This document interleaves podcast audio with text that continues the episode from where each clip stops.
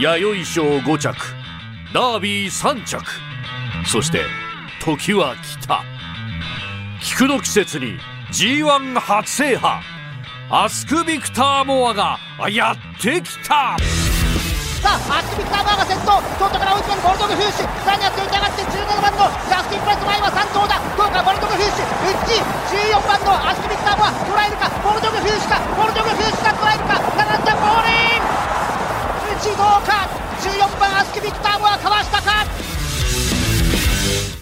誰かさんが誰かさんが誰かさんが見つけた。小さい秋競馬の秋天皇賞の秋見つけた。先頭石帝竜王山林ゼハ山林ゼハ石帝竜王山林ゼハ石帝竜王並んでゴールイン。わずかに山林ゼハかシンボリクリセスサンライズペガサスライトトップロード。3頭のデッドヒート。シンボリクリセス先頭だ。シンボリクリセス先頭ゴールイン。シンボリクリセス3歳馬が勝ちました。6年ぶりの勝利。岡部幸雄思わずガッツポーズ。さあ先頭先に抜きました。グランアレグリア。それにエフフォーリア並んでくる。コントレールも襲いかかる。都通過。3強の激突だ。グランアレグリアをかわして3歳馬。エフフォーリア先頭。コントレールは3番手から2番手を粘っているが先頭はエフフォーリア。3歳馬の制覇だゴールイン。中距離最強決定戦名勝負数え歌。後に語り継がれる世紀の一戦。絶対に負けられない。譲れない。3歳馬と小馬の世代闘争。さあ火花を散らせ。ヒーロー It's coming 秋の天皇賞がやってくる。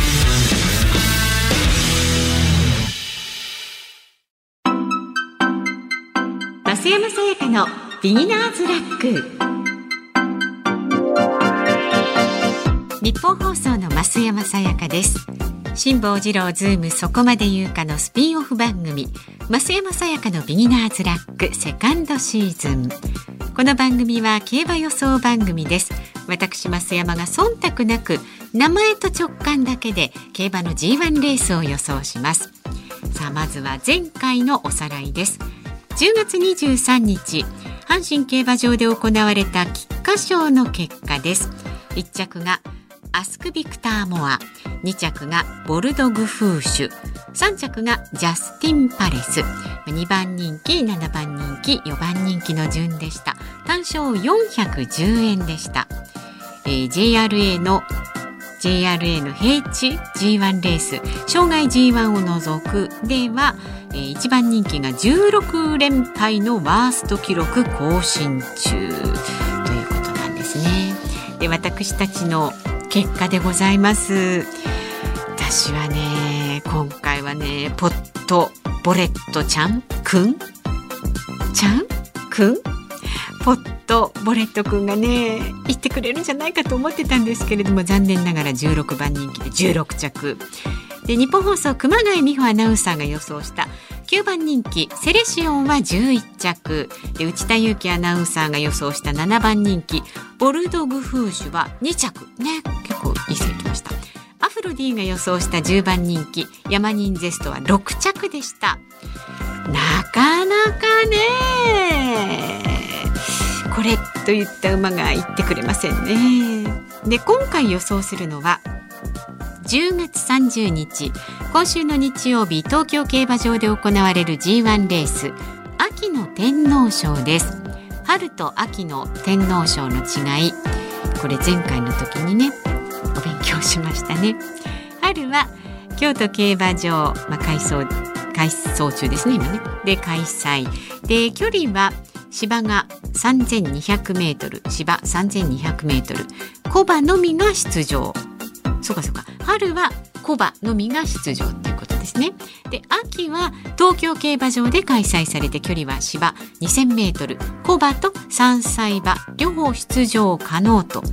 で距離と、まあ、3歳馬も出られるというところが春の、えー、天皇賞と違うところということですね。これは間口が広がって距離も短くなってるから出られるお馬さんが増えるって感じなんですか？そうでもないそれぞれの特性によって、まあ、出る馬も違ってくるってことですね。でまあ私今うんとね10月の26日のサンケイスポーツ見てるんですけれどもまああの聞いたことある大馬さんの名前が結構出てますね。イクイノックスとかジオグリフとかシャフリヤールとかねパンサラッサとか今までにも何度となく見てきましたがこれは、えー、先ほど聞いたところによるとジオグリフとかジャックドールとかシャフリヤールとかダノンベルーガとかがまあいろんな近いところのレースで勝っている。から有力馬。有力馬有力馬。この4頭が注目されているということなんですね。なるほど。ちょっと迷いますね今回も、まあ、では私の予想をする前に日本放送の2人のアナウンサーの予想を見てみます。まずは毎週火曜日と木曜日柿花正あなたとハッピー。金曜日は有働のラジオのアシスタント。で先週の土曜日ねピアノ連弾デュオレフレール結成20周年記念スペシャルコンサートでゲスト出演してねフルート吹いたんですよね、まあ、私はね残念ながら行けなかったんですがね後でねあの音源を聞かせてもらいました。まあなんかね熊谷さんのあの緊張してる中でもこうなんて言うんですか生き生き演奏してる風な息遣いとかを聞いちゃってねなんかね母の気持ちになってちょっとうるっとしちゃいましたけれどもね。そんな入社4年目熊谷美穂アナウンサーの様子をご紹介しましょう。増山様お疲れ様です。今回の天皇賞秋ダントツで人気なのはイクイノックスという馬です。イクイノックスね。あ本当だ。なんかマークがいっぱいついています。皐月賞日本ダービー両方で好成績非常に優秀な馬です。しかしこの馬に勝った馬が今回出走予定なんです。それはジオグリフ。うん。ジオグリフは日本ダービーでは7着でしたが皐月賞ではイクイノックスを抑え1着。日本ダービーの距離は2400メートル。皐月賞は距離が2000メートル。つまりジオグリフには2000メートルがベストマッチなはずだと思います。まあいろいろ計算してますね。天皇賞秋の距離は2000メートル。ということで再びジオグリフがイクイノックスを抑えて勝利を手にすると期待しています。うん読んでますね。ところで増山さん。ジオグリフの性格は厩舎の木村調教師曰く学校から帰ったらランドセルを放り出して遊びに行っちゃうような元気な性格とのことです。先日のビギナーズラックで小学校時代のマラソン大会で1位にもなったことがあると話されていた増山さん。小学校時代はどんな性格だったんでしょうか？得意な科目などあったら教えてください。アナウンス室熊谷と。ああなるほどね私ね小学校時代中学校ぐらいまではね非常に真面目ないい子だったんですよ。勉強も予習復習しっかりしてテスト勉強なんかもしっかりやっちゃうタイプでいやもうなんかねとても今の自分じゃね 想像できない感じ。きちんきちんとしてたんですよね。翌日、えー、着ていく洋服をきちんと畳んで枕元に置いてランドセルの中に教科書きちんとこうね翌日の用意してっていうね。今じゃ考えられないほど本当ね。そういうタイプだったんですよ。だからね得意な科目っていうかね割とねバランスよくね勉強してました。ところがですよ。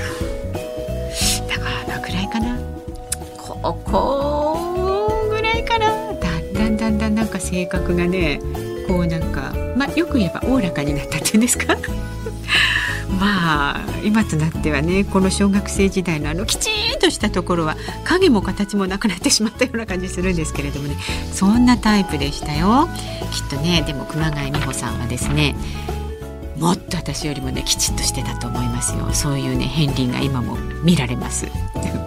ね、では続いての、えー、予想ですが毎週木曜日鶴光の噂のゴールデンリクエストの布石ニュースのコーナーに出演中。さらに今週の火曜日にはねナイツ・ザ・ラジオショーに出演して花輪さんから 内田裕也さんや松村雄樹さんなどの名前いじりにもしっかりと対応、うん、してたしてた。入社3年目内田裕樹アナウンサーの予想です。増山室長お疲れ様です。内田裕樹です。天皇賞秋の予想をお送りさせていただきます。お送りしますでいいですよ。増山さんは2億5千万年前は何をされていましたか？あの今アフロディがつまんないっすねって言いましたけど。あの熊谷さんの質問に比べるとちょっとこの質問はどうなのかな、えー、地球は2億5,000万年前大陸が一つそれを囲むように海が一つしかありませんでした。まあこのまあいいや。唯一の大陸の名前はパンゲア？ええそして唯一の海の名前がパンサラッサです、まあ、こういう話内田君は詳しいんでしょうね。ちょっと今度じっくり聞いてみたい気もしますが今回の水晶馬はパンサラッサです。2億5千万年前の よっぽど言いたいんですねこれ。唯一の海が、えー、名前のこの馬にも唯一無二の武器があります。あこういうふうにつながるんだ。それがスタート直後に先頭を奪うスピード。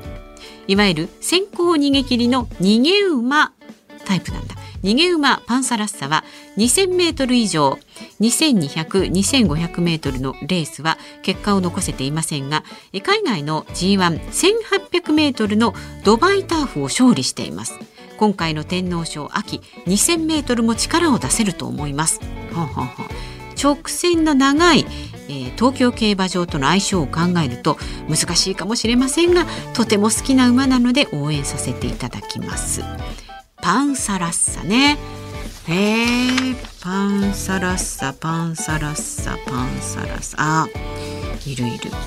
このサンケイスポーツの水曜日時点ではね結構三角マークついてますよ。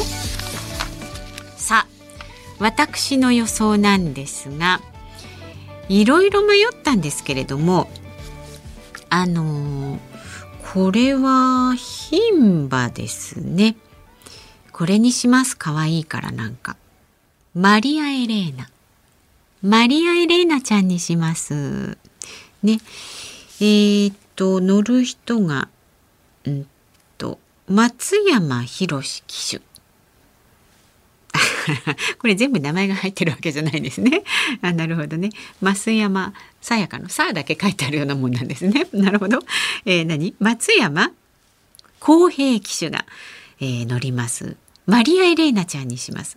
なんかこれはね本当にあの名前の響きマリア・エレーナちゃん。でもねこの水曜日時点のサンケイスポーツにはマリア気合乗り上々って書いてありますよ。